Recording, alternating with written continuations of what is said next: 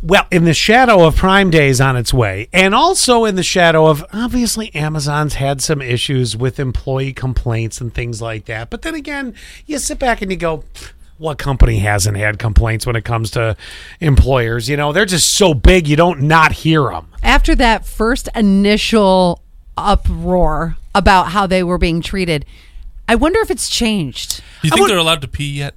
You know, That's but then why I want- I, I back up for that a second and I go, you know, do we have anyone, anyone locally here that can say they firsthand were on the assembly line and were told that? These stories are the type of stories that either start on social. I'm not saying it didn't happen to some degree. There may have been a Mm-hmm. level of this, but it's like the game telephone.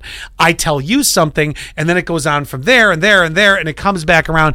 I, you know, and could it have just been b- a couple bad managers as opposed to the entire company? I don't know. I'm just saying, to me, it feels a bit inflated. I know no one that has worked for Amazon. no, I, I, I'm not saying things didn't happen. That's not what I'm saying. Quinn, are you paying attention to what I'm, I'm- saying? I'm just double checking my I, facts here. yeah, you're going to Google, so good luck. Believe everything on the internet. I'm not saying things didn't happen, but I can't tell you things haven't happened over the years in this building, and we have 25 people. Come on, It's amazing We're not that I big. survived. Oh Scott never lets my me go to the bathroom either. Exactly. Actually, that's the nice part. He gets to stay in the bathroom the entire day after this show. Just sit there. We actually make him sit in one of those chairs for old people.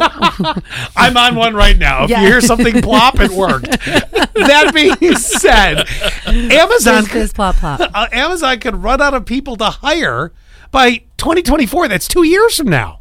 So Amazon has gotten so huge and cheap that uh, they now think that they'll run out of people to hire in the U.S. by 2024, according to a leaked company memo.